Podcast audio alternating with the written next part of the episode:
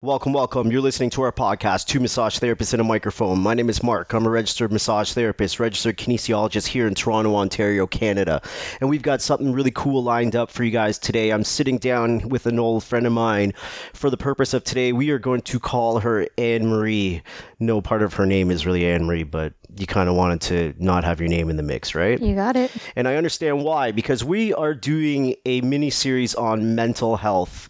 And we're not really a hardcore science kind of uh, podcast. We're more about information, knowledge, entertainment, you know, on a much lighter note. Uh, if you want to go listen to hard science, go find a fucking hard science podcast. And good luck to you. You might be a little bit fucking bored in that shit. I know I would be, hence, we don't do that. We're more into people. We're more into people and people's stories.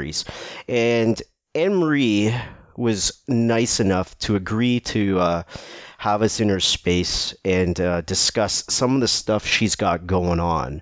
And uh, I think it's really interesting to understand some of these mental health conditions, but not from a textbook standpoint, not from a journal article standpoint, not coming from a psychologist or a psychiatrist or a medical doctor, but coming from someone on the other side of that desk. And so enter Anne Marie. So why don't we start this here? Anne Marie, can you tell us a little bit about yourself? Let's start there. You're staring at me like I don't, I don't know what hard. I mean. It's actually really hard to talk about yourself. Like I never know where to start. Okay, let's so let's start let's start here. Your name is not Anne Marie. It is not. How old are you, Anne Marie? I'm 39. And when it comes down to mental health, obviously you agreed to do this because there's something going on with you in the mental health realm. Let's It- let's start there. Yeah. Um, I for almost 22 years, um, I struggled with mental health, um, but it has to go back to me being a child, um, being abused. That's where it all started. I thought it was me. I thought uh, I was doing something wrong. At first, I thought every kid was going through what I was going through. But that's not the case. Um, as I got older, uh, it didn't stop.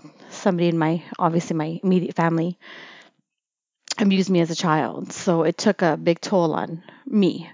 It played with my mind. Can I ask you? We're gonna just get down to it, right? You Mhm. okay with that? I'm okay with that. What kind of abuse are we talking about? Sexual abuse. Okay. Um, that's all he ever really did was sexual abuse. Um, I never knew what a penis was before. Uh, obviously, I was, I would say, seven ish when um, it all started. And uh, I didn't know what was going on. Like I said, I thought it was normal, but it uh, obviously is not normal. And uh, I never told, I never told anybody because you know how you hear in the movies when someone is, uh, sorry, a child's being abused is our little secret? Well, that is actually quite true. That is what happens. That is what I was told when he was doing what he was doing at a young age for me. It was, this is our secret. Nobody needs to know. And I thought I was being a good little girl, but I didn't know what the difference was. I didn't know that it wasn't normal. I didn't know that it wasn't supposed to happen. Yeah, you're you're a little kid. Right. Um, I just didn't like the way it made me feel. So uh, it carried on for years until I reached about high school. Um, that's where I just couldn't take it anymore.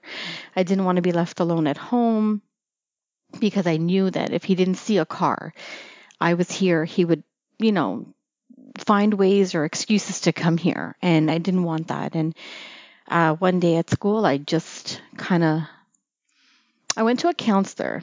But you know when they say in school you can go to your guidance counselor for anything and it's uh, confidential and they're there to protect you. Uh-huh. Um, that's what I did, but uh, they didn't protect me. They got police involved, which now that I'm older, I understand why they did that. However, no one in my family ever knew what had happened except Right. for my mom. And the only reason why my mom knew was because the school got involved. And for for me, I protected my father in all of this. Um, so I had to withdraw from school. Um, sorry, I had to withdraw my statement from school. And I said that I did it for attention. And that is where a lot of it started to play with my mind even more on the suicide attempts. Okay, so hold on. Let me back this up a little bit because I just want to make sure I'm following this. Mhm. This started when you were in elementary school age. Right. This carried on throughout elementary school and then into high school. Early high school, yeah. And then you're like, I, this is too much. I need to say something to somebody. Yeah. And then you tell the guidance counselor. That's right. And then the guidance counselor, you know, I assume, and this is just based on everything that I kind of know about mandatory reporting obligations for healthcare professionals and so on. I assume that a guidance counselor would have to, by law, break confidentiality and then inform the authorities when they come to know these types of things. That's right. Okay. So um, the police got involved, and I had to withdraw my story basically. And I told them that I was I made it up, that it was fictional. So when you say that you had to withdraw your story, because you were kind of alluding to the idea of protecting your father, hmm g- explain this a little bit more to me, if you can. Explain why I withdrew my story. Yeah, and and the whole idea of protecting family members like your father. My dad's a really good man, and um, I at the time wasn't sure what he would have done. I wasn't sure uh, what I knew the pain it would cause, but I wasn't sure what actions he would take. Not that it meant that the man who did that to me at a young age should get off scot free. No. Mhm. But I was really close to my dad, and I still am. But I- I feared for what would have come next. So I kept it to myself. Um, he did admit when he when authority got involved.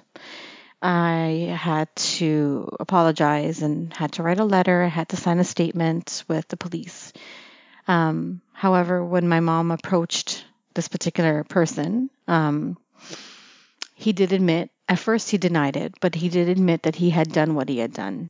So this is you've you've told the guidance counselor. The guidance counselor now informs the authorities. The cops are involved. Your statement is there. So this person is named in this statement. This person is now involved in this, you know, whatever the cops do in these Mhm. scenarios. And now in kind of protecting your father and your family, you like, no, I made that up and you retract on that. That's right. But all that information is is now made free for them For the authorities. and and your parents. So they Not my parents, my mom. your mother. Okay. hmm My father does to this day does not know any of this information. Oh wow. Yeah. Okay. Yeah. So what do the cops do in this scenario? They um for a few months they had monitored me um to find out if it was uh, something that is an ongoing situation with me in terms of me lying um or did the situation actually happen. So When you say monitor you, how do how do they do that? they would pop by the school Okay. and uh, they would speak to the guidance counselor and have me in for a session and talk and they would um you ever you watch S, S Law and Order basically Special victims. Yeah. unit. I used to. Yeah. okay so something similar to that where they would come in and they would speak to you um uh, there was one officer who came in female officer she knew that I was telling the truth um but I would not admit it. I did everything I could, cried, everything. Uh, to convince them that I was not telling the truth. Um, so it was, it's kind of like that scenario where they would come in and speak to you and have a session with you and, and ask you questions and same questions but phrased differently. Right. Um, and they would bring up my session with the guidance counselor and, and, and figure out if I was telling the truth or not. Right. Um, but after a while, it started to go away where they stopped showing up, and I had already. I was 15 at the time when I was in school, so by the next year I was 16, and there was nothing they could do after that. And I didn't know that being 16 is where they would have kept that confidential. They wouldn't have gotten the authorities involved. I would have been able to express myself to the guidance counselor. I think the laws now are different, but back then that's how it was because I was 15 when I did start high school. That's how it happened for me. So it was a rough time for me. And that's when a lot of the darkness started to hit me, where I was blaming myself for everything. It was eating me up inside that I had to keep this from my dad. Um, and it still does eat me inside because I, th- I think that if I was able to tell him or go back in time and be able to tell him Yeah. that I think that I wouldn't be as fucked up. Does that make any sense to you? Yeah. You know, um, and I thought now that he stopped doing what he did, I thought I could get my life back. I thought I could move on and try to live as normal as I could. Um, but that didn't exactly work out that way. I was, I came back from Italy at 18 and a a friend of mine, who I thought was a friend, I should say, he raped me. And that was hard because after everything I've been through, and at the time, nobody really knew. Was this not- someone you were dating or? No, he was just a friend. He was a friend. And he was really close to a lot of people that we, when I say we, I mean my friends and I, we all knew him and my brother knows him and, and such. So that was hard, you know, coming back, feeling refreshed. Um, I went to Italy because I got kicked out of school. It's just, that was my way of retaliating. Like I used to get into arguments and fights and stuff. None that were my fault, to be honest with you. But regardless of that, I came back and I thought, you know what, I'm 18 and I can start fresh. Yeah. But it didn't happen that way. And when I got raped, there was just one more thing that got taken away from me. You know, I figured I didn't have a childhood growing up, a good one or a proper one, I should say. And I thought, you know what? I'm 18. This is this is it. Like I I can move forward and I can try as best as I can to get rid of all that negative that happened when I was a kid.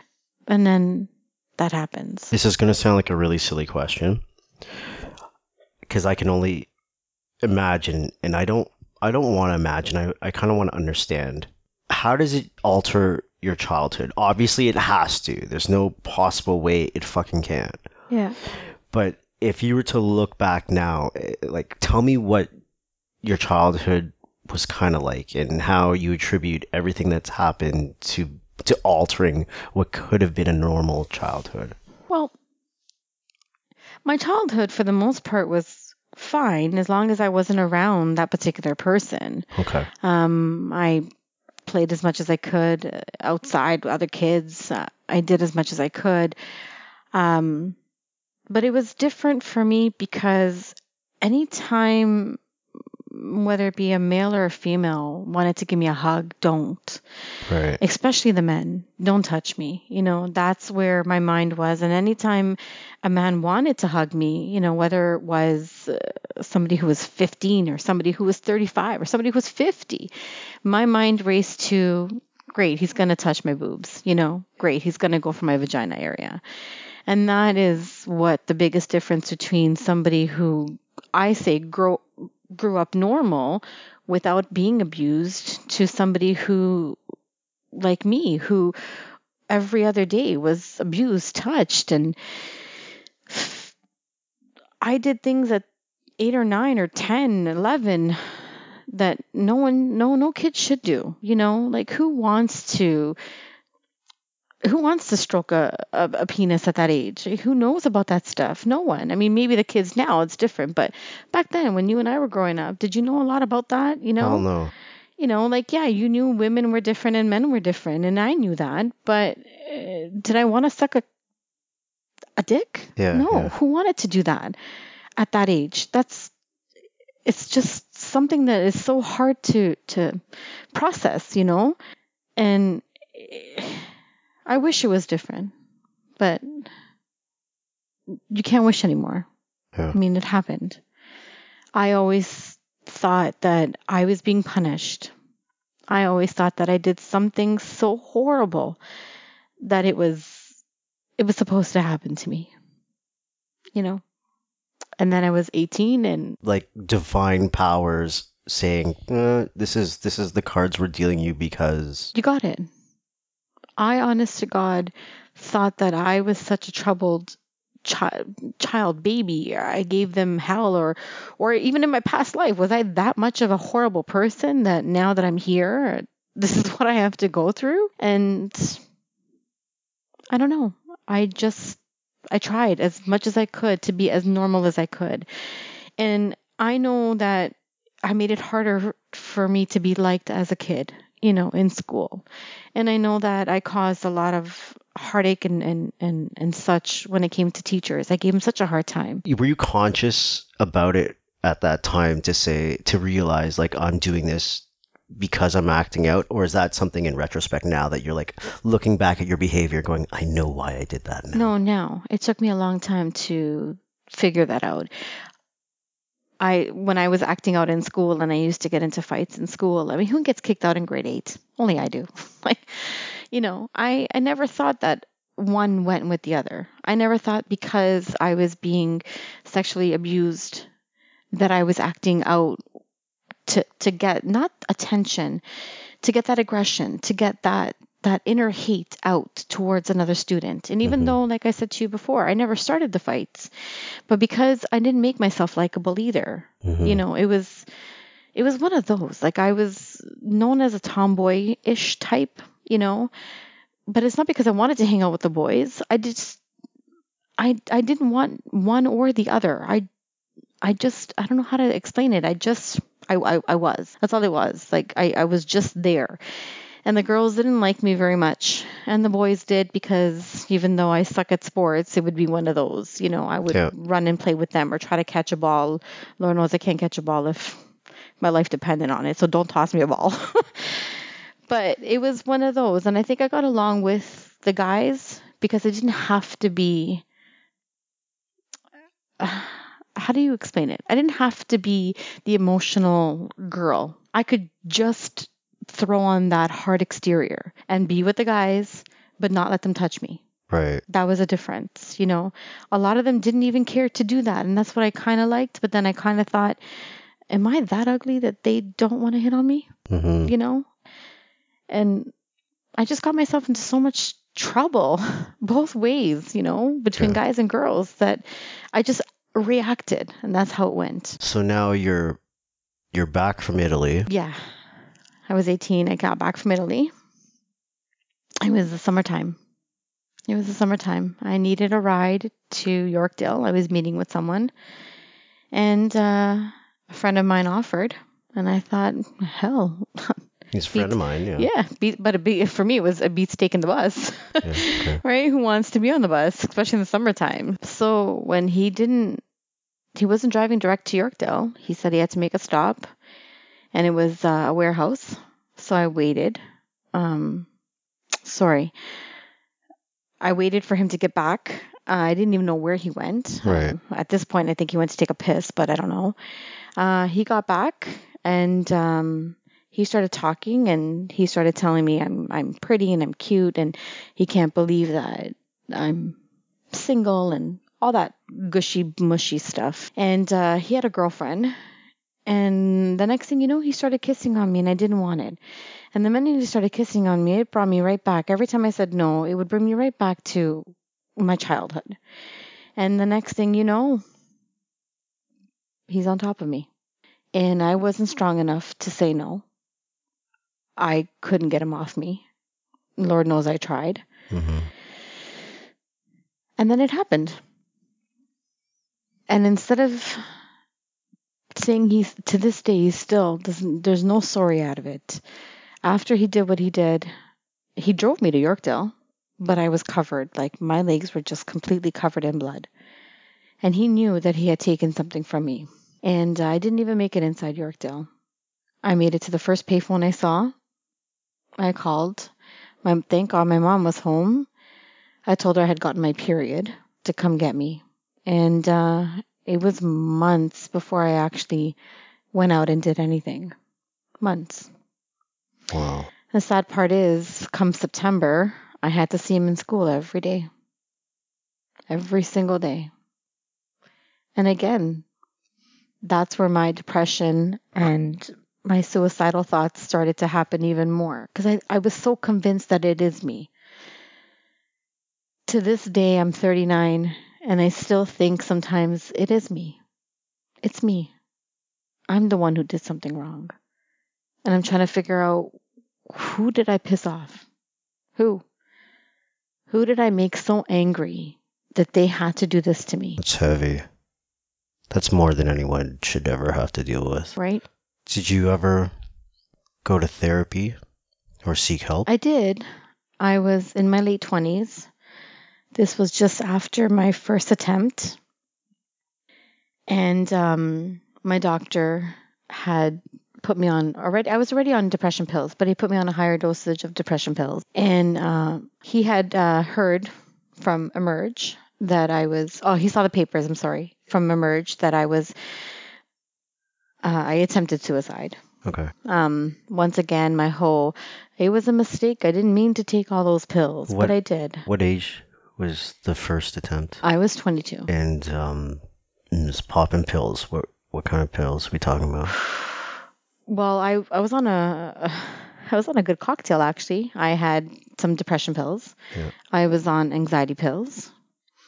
And my dad he had some really strong perks going on. Yeah. So obviously I took those and the Tylenol threes and anything I could get my hands on. Um, and I did. I we have a bar downstairs. so I went into the bar and I and I took whatever bottle I could find. And in this very room is where I popped them and I just drank. To the point that somebody did find me and I was in Emerge. they pumped my stomach. Yeah. And when I came to, they had a doc, a shrink basically come in and speak to you and whatnot. And I told them I've never done this before and that I was a happy child and a kid, sorry, adult, and that it was a mistake. And they didn't really believe me, but they did. And they had me monitor, sorry, they had my doctor monitor me Okay. which um, they wanted to know where the anxiety pills came from, where the depression pills came from, and I did tell them. And when I went to see my family doctor, he just upped my dosage, and uh, he had me actually go for help and speak to a doctor, which by far was not the greatest for me. How come? It was hard all in itself to open up. Um, so when I went to see a particular doctor, he sat there and almost judgmental. And it was kind of funny when I walked in that day, actually. I walked through the doors and he said who he was. He never got up from his chair. He just said who he was. He told me to have a seat. And I rolled my eyes. And I was like, great. Just my fucking luck. It has to be a man. Like, who wants to sit across another man other than you? But you know what I mean? And start this entire journey all over again. Who Yeah, wants yeah, to yeah. do that? So I did. And I sat there and I didn't have anything to say because I'm not a self-starter like that. I don't I don't feel comfortable telling my story like that, especially when it's still raw for me. Mm-hmm. Um, so he asked me questions and I would answer them. And I did this as long as I could to appease my family doctor because I didn't really want to see anyone. I didn't want to talk about it. It was too hard to talk. Um, and then I just stopped going. I stopped going for a while. And I thought I had myself under control. But we all know we, I didn't. I didn't have it under control. It just got easier, Mark, to put on a face, put on a mask. It's like Halloween, you know?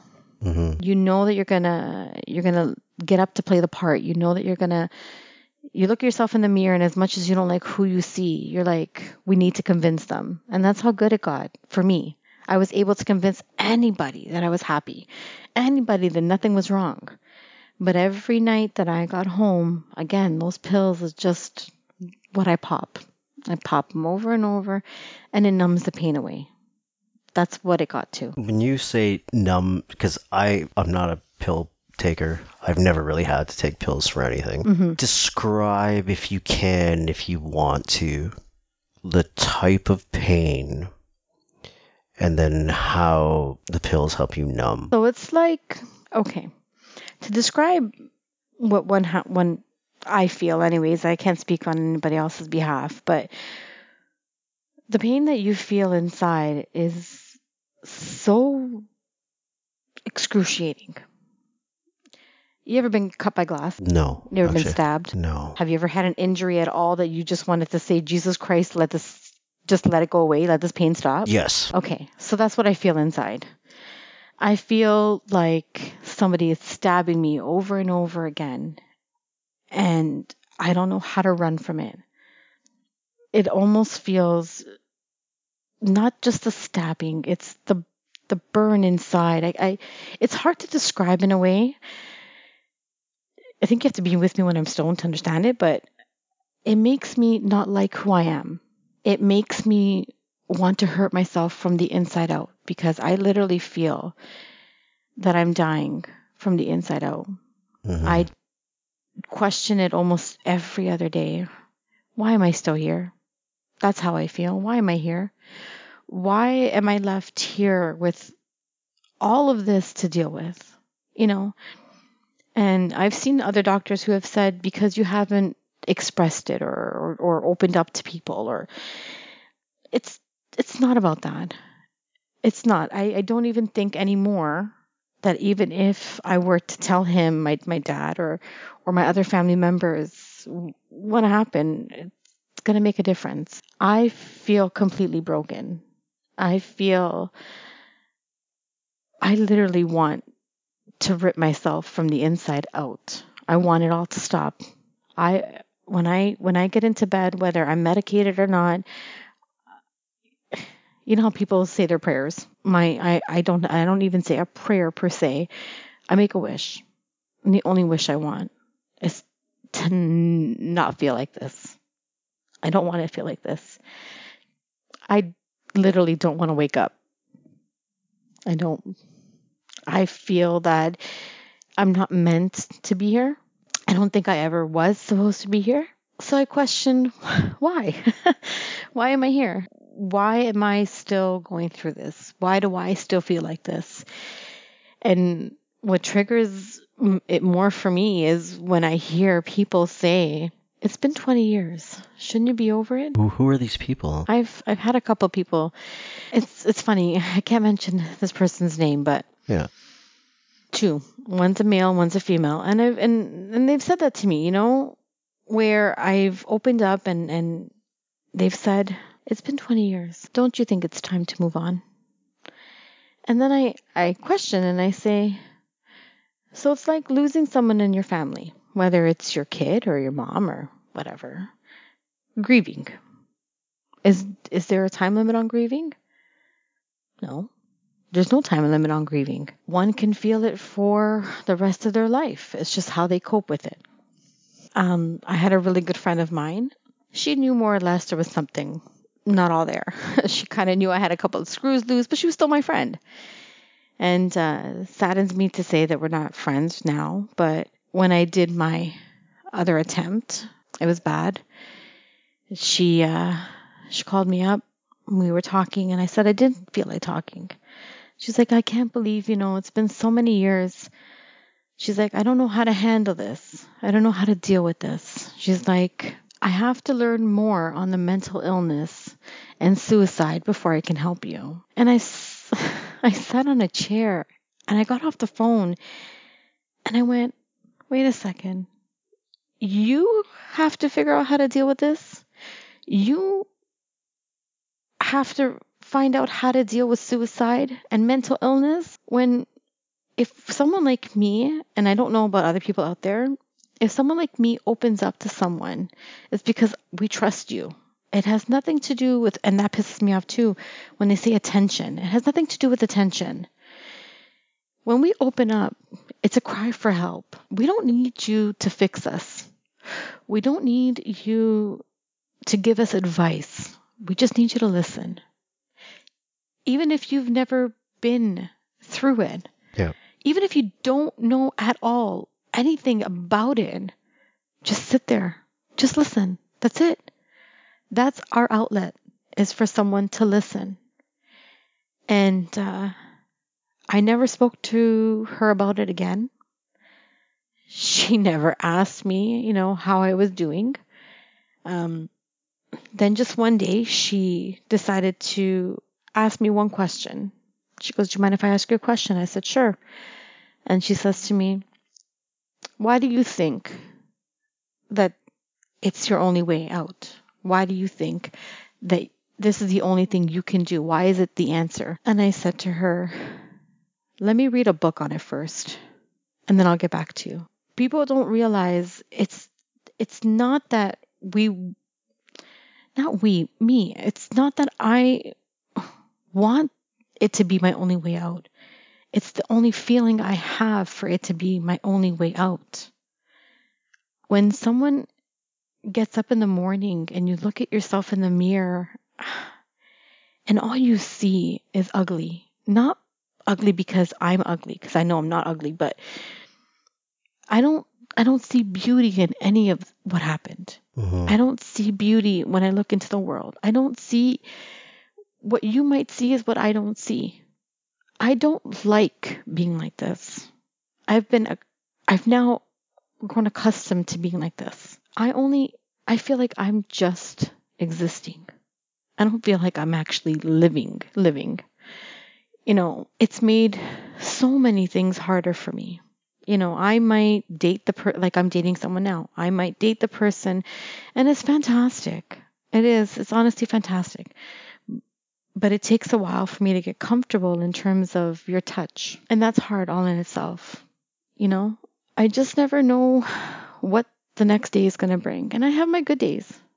Don't get me wrong, I do. I have my great days that I don't even think sometimes about it. But the catch is when I'm alone and I'm in the, the comfort of my own home and I'm in the dark and all these thoughts come back to me, mm-hmm. all of them. You know, sometimes I could suppress them and I've done that for years where I've put them in the back of my mind and it's like, no, you, you got to do this. There, there's a reason why you're here. You got to do it I can never find really a reason why I'm here, other than sometimes entertaining people, but it's hard. And honest to God, it's hard. It's even harder when you hear other people talk about suicide, talk about how they've been uh, molested, abused, raped, you name it, and how some people will turn around and say, "Well, they're just doing it for attention." No, they're they're sharing it out loud. They're saying it out loud because they want someone to help them. If you make enough years go by and you become as broken as some of us have, there's no fixing us. We just know how to mask it. We know how to cope and deal and just move on.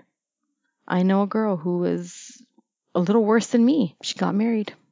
She has kids, but to this day she still feels it and she still wants out. Mm-hmm. It just becomes you. There's no other way to describe it. How old were you that second attempt? I was just approaching 30 when I did my second attempt. Same thing, pills? Pills. And it's it's funny because I could easily get a razor blade. It has nothing to do with the courage of it.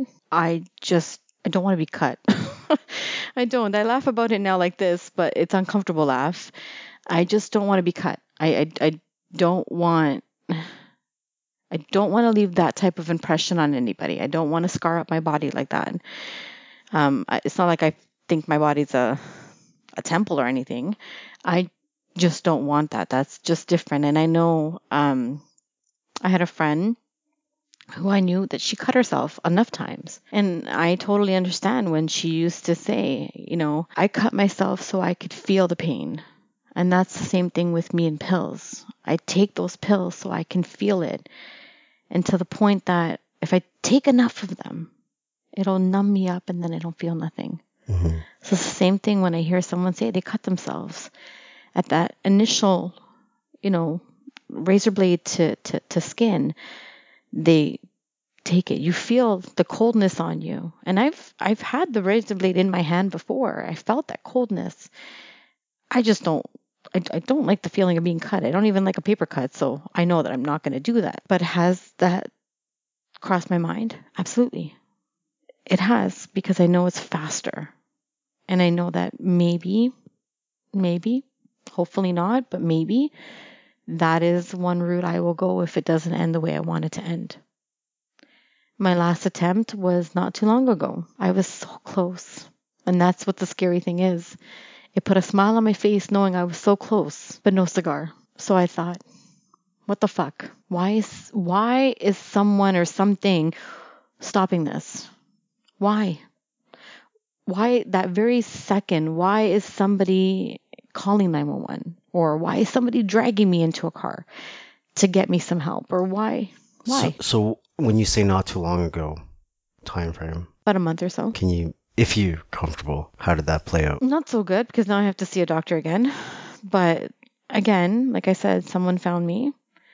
Fam- Uh, family member. family member found me and um, we went again. I woke up and emerged and the first thing I said when my eyes opened up was fuck me. Fuck me. I was so angry that it had happened again. Not the attempt but the Jesus can you just let me fucking go? You know? Yeah. and uh, So, do your family members recognize that this is a conscious attempt? Or do your family members think, ooh, maybe she just took too many pills and that's an accidental thing? it's an accidental thing because it's so easy for me to convince them right. um, only because when I want, you, the tears will come on.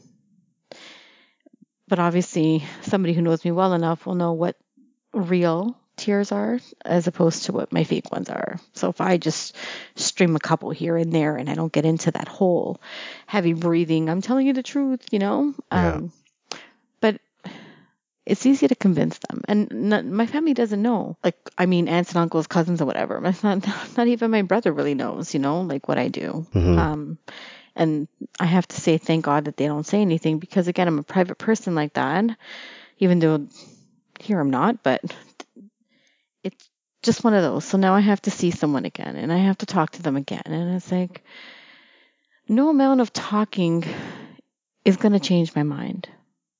No amount of, so let's bring it back to when you were a kid. No, I've been there. I've talked to enough of you guys to know. You know, for me, when I see one of those doctors, it's funny because I walked into, not this time, my second attempt, I walked in, it was a female doctor, and uh, she sat there, and uh, she had her her her, her great her shoes were amazing. I have to say that, and uh, you can't help it, you know. Um, so I look up, and right behind her is all her plaques. You know, she had every plaque possible, every diploma I think possible. And she sat there, and she kind of reminded me of the guy. So I wanted to ask her, honest to God, like, are you related to him? Anyhow, she started with the whole talk, and she said, "What do you see?" And I said to her, "Pardon?" And she says, "I'm going to ask you again. What do you see?" And I said, "In front of me, I'm like, I see someone with a lot of diplomas." She's like, "That's not what I'm asking you." She goes, "What do you see?" And I smiled at her and I said, "You're asking me if I see darkness." So yeah, obviously, if I've attempted it already once and this that was my second one, obviously I see darkness. I'm like, there's always a dark cloud behind me, above me, in front of me, below me. Mhm. It doesn't matter where it is, it's always there. I'm like, so don't sit there with my file in your hand asking me, what do you see? I'm like, now I'm going to ask you, what do you know about us? Mhm. What do you know about people like us? I'm like, other than what the textbook has told you about us, what do you know about us? And she went, well, I know I can help you. Okay. I said to her, then help me. She's like, well, let's start. No, you wanted to help me. Everything about me is in that folder. So then you should know who I am. So how are you going to help me? You asked me three times, what do you, what do you see? So now I'm going to ask you, how do you help? How do you save the darkness from inside? How do you save it? How? If I, maybe, maybe as a child you might have been able to help save. I got up and said to her, I don't want to waste your time anymore. There's no helping me. You want to talk to me? Sure, let's talk. But you can't help me. When someone as broken as me doesn't feel like there is a tomorrow, how do you help them? How? Without every minute of wanting to break down. The hardest part about all of this is not just how I feel. It's not the pain I feel every morning, other than, you know, your typical, your back aches and whatever, because we're getting old. The pain of breathing, and not because it's fucking polluted outside. I can't breathe.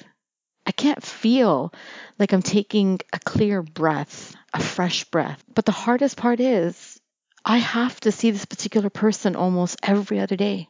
You know what I mean? When I run into the man, man, boy, idiot, ass, piece of shit who raped me. How? How's that fair? That, how how does that make me feel like I can take a deep breath knowing that these people are still out there? Yes, people will say, and I've heard this before, that it's my fault that I haven't opened up, that I haven't said, you know, let there be justice. Do you think that would help? Not anymore.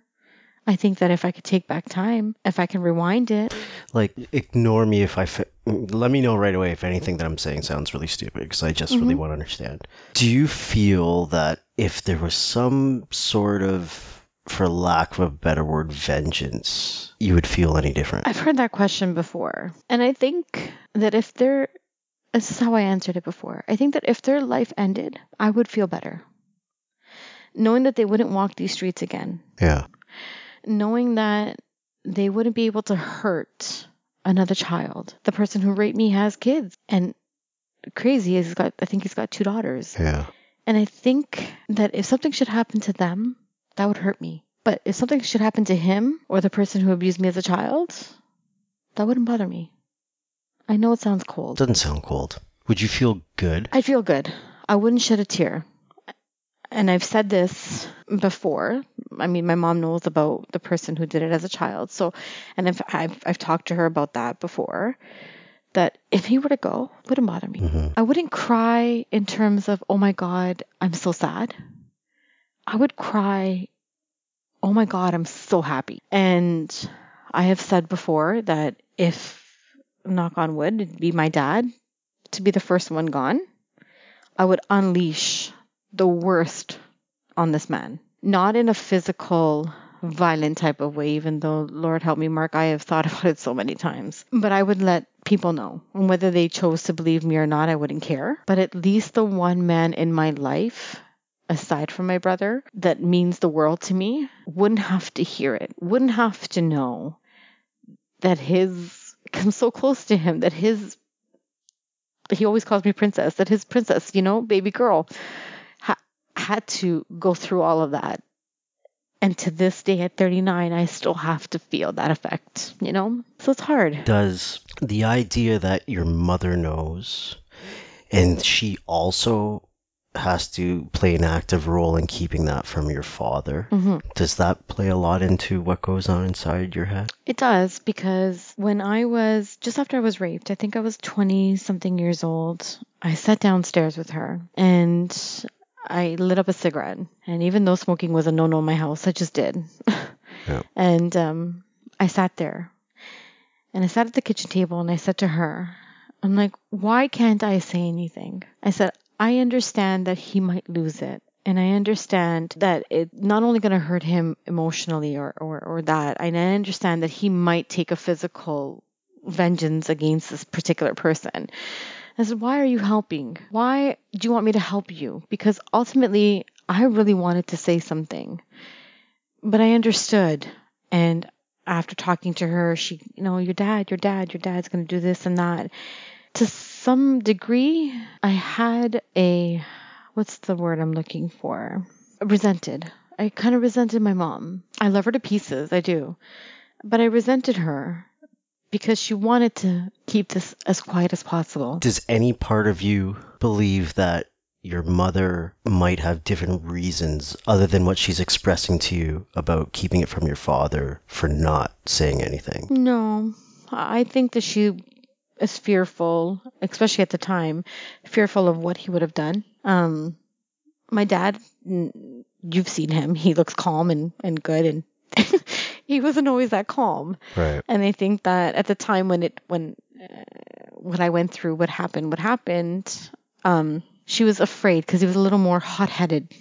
So she was afraid of that, and she did want me to keep that a secret, and I understood why, and I get that, you know. But like I said, um, I begged her at the kitchen table that I really wanted this out, and she begged me not to say anything. I have forgiven her. I have I have nothing against her. hmm I don't resent her anymore.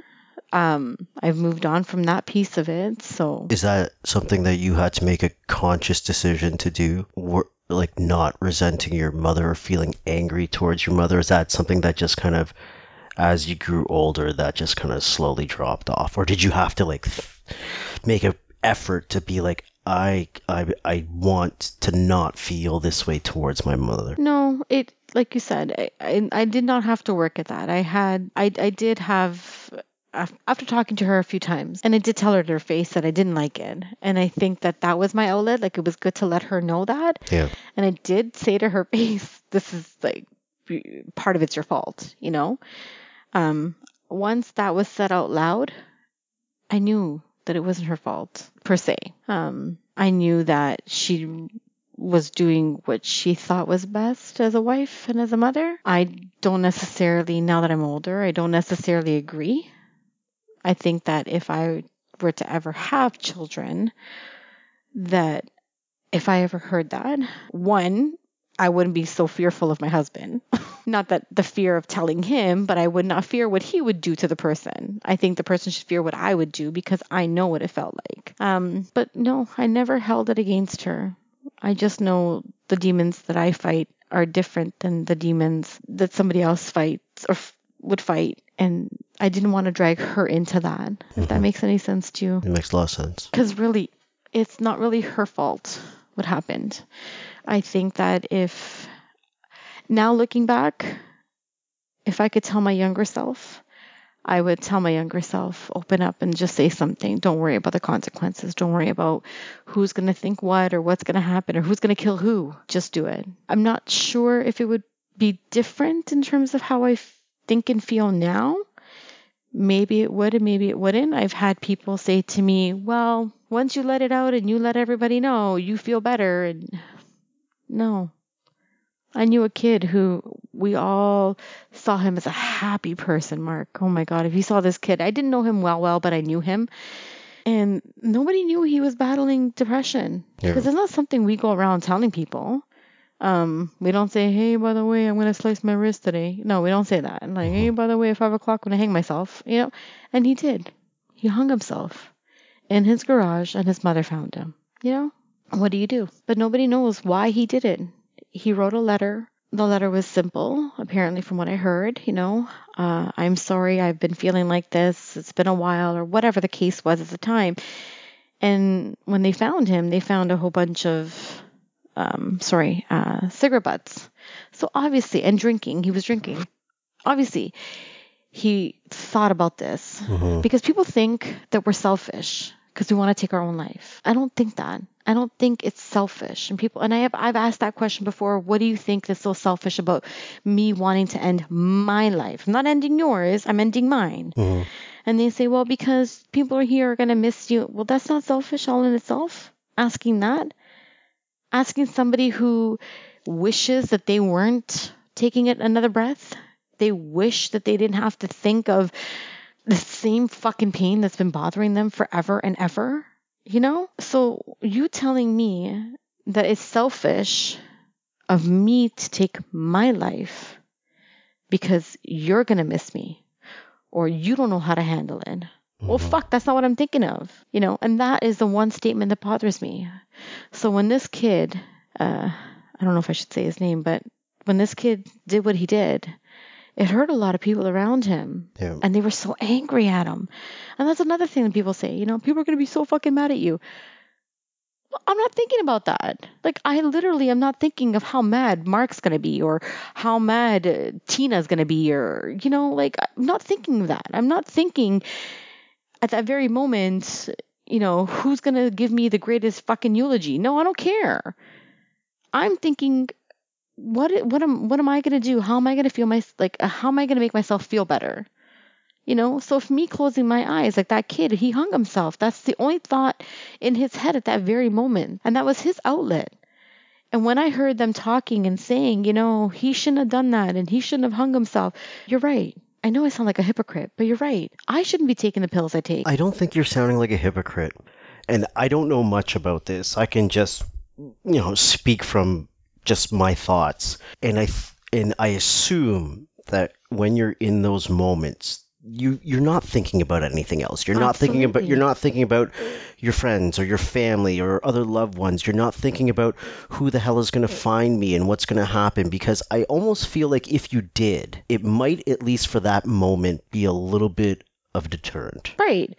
That's what has stopped me before from like, we have sleeping pills. My dad has sleeping pills downstairs. Yeah. So if I truly, Mark, he's got a full, a full container. If I truly, truly, not that I'm saying that I didn't want to before, but if I truly had to sit there and think of, oh my God, my mom, my dad, my brother, my niece, my nephew, and maybe now a handful of people and my boyfriend, you know, Yeah. if I had to sit there and stop and think every time of how they're going to feel or how they're no, Yeah. I need uh, the only thing that runs through my head when I put my my cocktails together is please let this be it. That's it. Do you think that almost that you're almost testing it out? Like, okay, how many pills is this going to take? Absolutely. How close can I get? That Absolutely. that way, you know, I'm not saying that your previous attempts weren't attempts, they were, but like when I just want it done, I know exactly what I'm going to do and there's no turning back. Yes, absolutely. But it's almost as if there's not I don't want to call it a spirit, but some someone, someone is always there to intervene and, and, and be there and save the day and be, you know, like that hero that you see in all the fucking movies, you know? Like, doo-doo, no. It's not like I sit there and I count, okay, it's going to take 15 of these ones and 30 of these ones. No. Mhm. I just know that when I take them, and when, especially when I get into the darkest, darkest, deepest moments of my, I don't even know if you want to call this a brain anymore, but when I get into that, that is where I just popped to pop. And my very last attempt, I felt my heart and I felt it slowing itself down. And believe it or not, I actually looked up and you know, for the first time in a long time, I actually smiled like I meant it and not just a smile. Mhm. Like I actually, I thought, yes, this is it. And in my head, I'm like, this is it. I'm like, I didn't write a letter. It's that's not wasn't my thought, you know. Before I had myself in a way where I wanted to say I'm sorry to a couple of people because I didn't want to leave them the way I I would have left them, you know. Um, but this time I thought, this is it. This is how it's gonna end. And it's sad. That's how I really want my story to go. I do. And I hear people say, but you know, you want kids. So what is what I say. I do want kids. But what does that have anything to do with how fucked up my head is? You know what I mean? Just because I want kids doesn't mean that I'm going to pass this on to them. It's not it's not something that eh, how do I it's not something that you get from your parents. So I've heard people say, "Yeah, it is."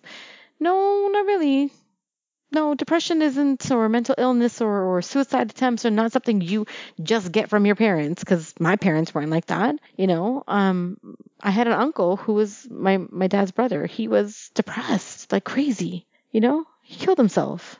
And they say, well, see, it's genetic.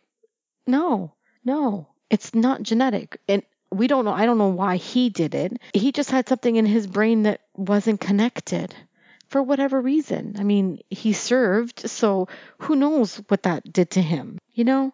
Mine's a whole different story. Just like you can meet so many people out there and it'll be a different story for them. I had a really good friend of mine not too long ago, you know, same thing. He attempted. Now he has a daughter and he's thinking different. And I applaud that, Mark. I do. I honest to God do because if you can see the light at the, end of that tunnel, and what's pushing him forward is his daughter, perfect. Do it. If it makes you feel like you're getting the type of help or it makes you feel different and you can go for it, go. Not all of us are rotten inside. Not all of us have that flame that is burning inside of us that just want to go, you know? And he's been through his fair share of, of um, abuse, you know? And it saddened me because he never knew my story. Right. He never even knew at all that I suffered at all the way I do. I had a feeling that he did because he some of them will wear their heart on their sleeve and they will show it with their face and and it's fine and there's nothing wrong with it. However, he got help differently. And after his daughter was born and so forth, you know what? He found a new way of coping with it Yeah. he still battles those demons and once in a while he'll call and he'll message and he feels that sometimes talking to me because not only because I understand it makes him feel better. And that's great. If you ask a majority of people who are suffering with mental illness, you might even see it online where some of them will say, you know, tonight I want it to end. Tonight I want to cut myself so deep that I just want it to stop or I want all the hurt inside of me to stop. And you hear, sorry, you read what they're writing and then you read some of the comments and they say, well, you're doing it for attention. Are you doing it?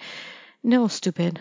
Mm-hmm. It's their outlet. You don't have to give them advice, but you can let them know that you're there. And the same thing with one of my friends. You know, he does that every so often where he'll message me or call me and he's having a bad day, you know, no problem. I will sit here, I will listen. I don't have to do what one of my other friends did.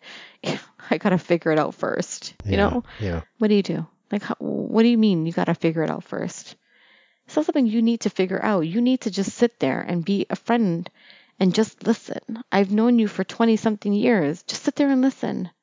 That's all somebody ever wants. If they're that comfortable in coming to you and talking to you about it, they just want you to listen. To me, this is one thing that I will always take seriously because I don't think people reach out or speak because they want attention. I don't believe that. I will always take this as this is a genuine call for help. And you know what? If my job is to lend an ear and be there, then that's my job because I'm not throwing this into the category of this person just wants attention. They're looking for some attention. No, no, no, no, no, no, no. People don't joke about this. At least, at least, at least that's the way my mind works. Mhm. You don't joke about it. Absolutely. Are your demons getting harder to deal with? They are. As you're getting older, it's becoming more difficult. Yeah, because I feel now that I'm in a different stage in my life. I look back and I think I think to myself, well, I did school. I did I, I'm working or I you know, but I feel a sense of emptiness still. Yeah. Um Is that empty, in that emptiness the same, getting bigger or shrinking? no, the emptiness always gets bigger for me. Yeah. I feel that I've let so many people down that I should have done things differently. But then the biggest thing for me is I let myself down. I let all of this totally eat me up inside. Mhm. I feel that if I could go back and tell my younger self and my teenager self and my early 20s self, don't let the darkness grab you the way it does. I think that there would have been maybe a saving grace in there somewhere. Do you think that your 40 year old self is going to have the same conversation with me saying, Man, I wish I told my 30 something year old self something, something, something, something? In other words, the same way you're talking about in retrospect, if I had just done this, maybe I would be in a better place than I am right now. So, is there something that you can do right now that you would be in a better place 10 years from now? Or do you think there is no fixing? And when I say fixing, I'm not talking about taking away. Mm-hmm. I'm talking about small chips to make that emptiness a little bit less, to make the demons a little bit less. I feel, uh, see, I'm on the fence about that because I feel that the demons in me are pretty much here to stay. Um, back in the day, it was a little easier to lock them up and push them aside and say, you know what, I, I got this, you know. I still try to say, I got this. And like I said, I have my good days and bad days where my good days is, yeah, look at me, I fucking got this, you know, like. So you do have good days. I do have good days. I do. Um, it seems like I used to have good days a little bit more back then than I do now, but only because I feel that that empty black hole or, or cloud or whatever you want to call it is just so much bigger. And I feel like I, I can't breathe. Right. And that scares me to a point because can I tell you honestly, can I see myself in five years? No, I can't. Did I think that I would be here at 39? No. I was hoping that I wouldn't see my 30s. Am I grateful? To some degree, I am. Honestly, I am. I always look at it as you know how you have bad angel and a good angel? Okay, those two are always fucking fighting, and I'm stuck in the middle. It's like a bad relationship, you know? But that's how I feel. I feel like I am stuck between a rock and a hard place, but it's the two angels. Yeah. And I think that the only reason why I'm here is because the good angel is somehow finding a way to keep me here. to say, you know, try to find a speck of light somewhere in it because I never really saw the light at the end of the tunnel or I never really looked up and saw, oh my God, there's there's something I can see. It was always black. Right. And it just can black get blacker. Do you know what I mean? Yeah. Like that's where I feel can black get blacker.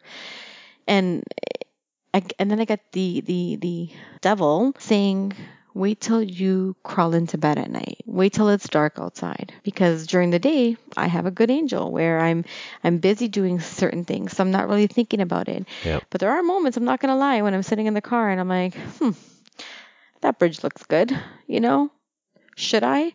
And i've done it before where i've stopped at the bridge and i've looked down and i say fuck i'm scared of heights but shit this looks good right now you know Mhm. like no one's gonna find me right away. And something pulls me back. So am I fighting every day with myself to say, yeah, try to look for something good. Mhm. Try to find a positive from all this f- disgusting negative that's been going on? Absolutely. Did I see myself at 39 the way I am now? Not just mentally? No. If my mental wasn't there like the way it is now, I wouldn't have such a problem being 39 and being where I am Right. because it's not that that bothers me. I know who I am. I know I'm strong because if I wasn't strong, I most definitely would have put that razor blade that day or would have jumped that day. I'm finding uh, a different way to cope, to make it through, to continue breathing. What are your different ways of coping? What are you using as tools to help you cope? I f- anything, honest to God. There, there's not a specific thing. So, like, what's the last tool that helped you cope? I was with a friend of mine not too long ago. That was one of the easiest ways of dealing with it. Right. I think that if it wasn't for him and his conversations, um, that to me was an easy outlet. I like having not when I spoke to him, it was it had nothing really to do with what's going on with me. Right. It was simple conversation. So something as simple as that helps me during the day or at night. Um, even being around my niece and my nephew helps me because they're so innocent and it's so easy to be with them. And they have such an, uh, a playfulness to them. Mhm. However, my nephew sometimes irritates me, but that's not the point. I mean, boys just do that in general. It has nothing to do with, you know, the, the boy thing, right? I've got two daughters. Kids do that in general. right? See, so you understand what I mean. But it's just their their their their way of what's it called? Finding the innocence in everything they do. Even drawing a picture. I could sit there and I can color a picture. And Lord knows that if you see my coloring right now, you'd be like, wait a second, who colored this? Because there's just moments that I get lost and I'm like, okay, we're not doing this in the lines, you know? Believe it or not, I actually can live through them when I'm sitting there and I'm playing Lego or doing a puzzle or even watching a YouTube video that, honest to God, I'm like, really? Another tutorial on this crap, you know? Mhm. But it allows me to escape, even if it's for half an hour. It allows me to escape. If I'm on the phone or I'm texting one of my really good friends, he brings that out of me where he allows me to get out of the state that I'm in to bring me back to say, you know what I did today? I stubbed my toe. Great. You know, like let's talk about your toe now, you know? But the hardest part is when I'm alone, when my thoughts come out. Because there is no distraction at that point. Right. There is no escape. Yes. My mind sometimes is like a horror film. Swear to God. It's like, you know, in the horror films where you hear the kids laughing and it's like you're in the scene of, um, what's it called? Not the playground, the, um, the fair. I don't know, man. I don't do scary movies. You don't, okay. I don't. I don't. I don't like the sensation of being scared. Okay. Well, it's one of those, you know? Na na na na na. That is what goes through my see, if you shivered. Yeah. Now imagine being in my brain like that, where at night that's what goes through my head. You know, you you have the I'm in a cemetery with a merry-go-round playing the creepiest fucking music. That is what it feels like sometimes in here, you know? Right, right. where it's like, here we go. And what do I do? I'm like, all right, give me the fucking popcorn. Let's sit back. Let's watch this shit unfold. You know, that's that's how it feels like sometimes. To the point that if I pop enough pills and I drink enough, not that I'm an alcoholic, but if I drink enough, then you know what? My eyes might close. And hey, at this point, I'm gambling. It's like blackjack. I'm either going to wake up or I'm not. And that's how it plays out for me. Do I wish this on anybody? Never. If there's anything I could ever tell anybody who's going through anything that, whether it be mine or worse, find a way to make it better before it's too late. You always hear, oh, things will get better. You know, things will Mhm. always, yeah, you know what? You're right. Things could get better. Things may be better. Things will get better. But you have to do it before it's too late Define too late. to m- my point to to where I am today, to where I feel like I'm nothing, that I'm too broken, that hell, if if when you get a birthday cake and you have to blow out the candles, you're wishing for, you know, give me one of your wishes, for instance. Can't can't tell you they wouldn't come true. All right, let's pretend you're wishing for popcorn. Do you get what I'm saying? Yeah, yeah. I'm not wishing for popcorn. I'm blowing out my candle saying, please let this be my last birthday. Do you believe in in an afterlife? I knew that question was coming. How'd you know that question was coming? Because I hear it sometimes coming from doctors and, and whatnot saying that if I should leave this life, do you think that there's another life out there for you? Or the something afterlife? different? Or Um, does your soul go somewhere else? Like is is it another escape? The same way being with the kids and it occupies your mind, it's an escape. So I'm always curious. Like I, I this probably sounds so stupid. And I apologize No, no. if this is sounding stupid, but I'm always curious. Like is is this an attempt to get to the next better place? I sure hope so. Or is this just an attempt to just not be where I am and not exist and not feel because I don't exist? Like, this to me is a mind trip. It trips me out so bad. hmm And I'm just curious is there an afterlife for you? I've always said there was an afterlife. Yeah. However, speaking to a whole bunch of people saying that the afterlife, you know, you'll always see your relatives or people and friends, I'm like, you know what? Fuck that. No, I don't want to do that again. Because Lord knows that if I'm going to the same fucking place you're coming to, Yeah. um, eh, listen, I don't want to relive that. Not, not, I don't want to do it now. So Lord knows that I don't want to do it in an afterlife. I don't want to exist. Um, so I'm hoping that if there is an afterlife, which I kind of believe that there might be, I'm not, I'm not, honestly, I'm on the fence with that one. Cause Yeah. like I said, if it has to be with the same people that I'm enduring my shit now with now, no, well, I don't, I don't well, when I do say afterlife, I mean like a place where you are still your mind, your soul, but it's a better. That's what I'm hoping. I'm hoping that if I do go to any other place, that it is a better place than this. Right. I, for sure, for sure, don't want to bring this with me into the afterlife. I, I, I want it almost as if it never happened to me. Clean Never. slate. Yes, absolutely. Um, I hope I don't have to run into anybody that I don't like there, because that would totally suck. I have this running uh, joke in my in my family where they say, you know, you're going to hell because I'm so sarcastic and I use sarcasm as a way out and whatever. Um, but I can also be a bitch, and I, they always say, you know, like you're, you're gonna go to hell, and I'm like, you know what? Hell doesn't even want me. They're building a whole new fucking place for me. Like literally, they're building a whole new place. Lord knows the man upstairs is like, I'm not sure if I want to let her in, and I'm like, hey, listen, don't worry about it at this point, you know. Um, I feel like I'm already suffering the way it is, so you're not helping me too much right now. But I don't even think Lucifer himself appreciates where I'm coming from. He's like, you know what? Luc- Lucifer's like, fuck it. I can't deal with her. She's gonna drive me insane. Yeah, So Troublemaker. just- yeah. keep her outside know. of here. Yeah, so Lucifer is taking a, a different route when it comes to me. It's like, you know what? Let's just build her her own mansion. it's easier that way. So, so, but if they can throw me in with some cool fucking people, that'd be great. Any other lost souls out there? Yeah, come come find me. Let's talk.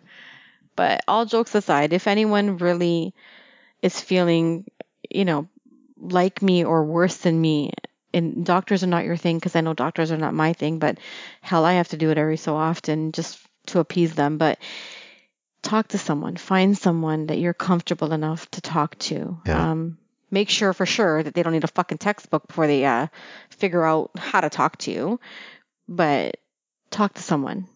Even if it isn't a good friend or a sister or a brother, an aunt, an uncle, doesn't matter. Even if it's someone online, hmm just talk. Just talk. That's it. Just talk. It, I want to say that, you know, cliche phrase where it gets easier. It might get easier for you. I can't be 100% it will. I can only hope that it will. Um, I might sound two faced when I say that, but I do want anyone who's going through any of this stuff to get better, get better. You know, someone could turn around and say, well, you should get better too. Absolutely, fuck. you think I don't want to? I do. I, I fight with that almost every day where I'm like, hey, how do we make this better? Like, give me something to make it better. You know, um, I I just want someone to reach out before it's too late for them. And I don't just mean too late for them when they take their own life. Uh, going back to people saying that it's selfish, I don't really think it's selfish. I applaud them, but then I'm also sad. And you can say, well, that sounds two faced. It does. I understand where you're coming from, if, should you ever say that. But I mean it where they had enough, and none of us would know really what was going through that person's head. Mm-hmm. Where if they ever decided to throw themselves off a bridge or, or cut themselves or medicate themselves or whatever is their their way of leaving this world. I applaud you because you did what a lot of us want to do and a lot of us thought of doing and a lot of us got help because we wanted to do. But I applaud you because I'm hoping that you're in a better place. I'm hoping that you're finally at peace and that you're finally smiling from the inside out and not the other way. You know, I see so many people whether I'm driving or I'm walking or whatever, and they're smiling, and everyone has a story, you know, and you try to figure out is that smile genuine or not, you know. At the end of the day, I'm not asking for anyone to save me. I think I'm far past being saved. I think the only way to save any piece of me is having to do it alone. Um, I have friends and family who say they love me, and that's great. It might be genuine. I don't even know anymore if it is. But that's just me. That's my personal demon. I never think anyone's I love you is ever truly genuine.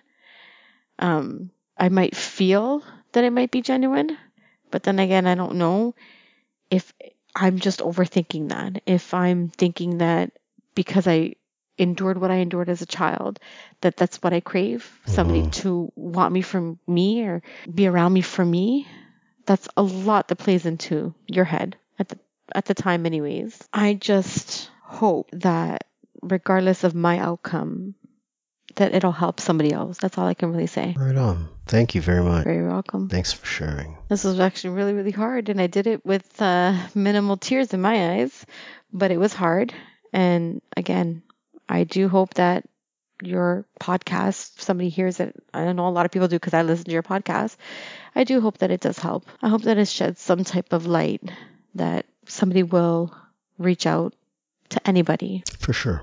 Even just helping someone understand it a little bit better. You Absolutely. know, it's not just go to the doctor go see therapy or take your medication. Yeah, You know, it's, it's way complex. It's there's nothing about this that's black and white. This is just one big fucking gray. Right. And hey, at the end of the day, if therapy is what helped one person and it's going to help the other, go nuts. That's fine. I applaud anyone who even wants to attempt doing it. It's not for me. Mhm. I've done it. I've been there. It's not for me. And people say continue on with it. But if it's going to help someone, go for it. If it's going to help you to call one of those 1 800 numbers, suicidal, go for it. I'm not going to tell anyone not to. If it helps you to go to church, go to church. If it helps you to take a walk and talk it out loud as if you're a crazy motherfucker, then do it. I don't care how you do it. Just let it out. I've to this day tried to let it out. It's just gotten harder for me to let it out because one of my good friends is no longer here. Not that she, she didn't die or anything, just we see differences. And so me opening up to her and her response to it was just completely different. And so that made me back off. And the only person other than my therapist is a really good friend of mine. And once in a while, I do. I dump a shitload. On, I dump a shitload on him, but it's not fair either to him. Do you know what I mean? Mm. But then he's so great because he talks me out of a lot of shit. So that's awesome. Right on. Did this help you in any way? Understand a little bit? Definitely. I I so appreciate you doing this. This is Thank I, you. I understand how difficult this whole thing probably was. And I appreciate it very much. Thank you. And you're very, very welcome. I think we'll call it a wrap. I think so. You've been listening to Two Massage Therapists in a Microphone.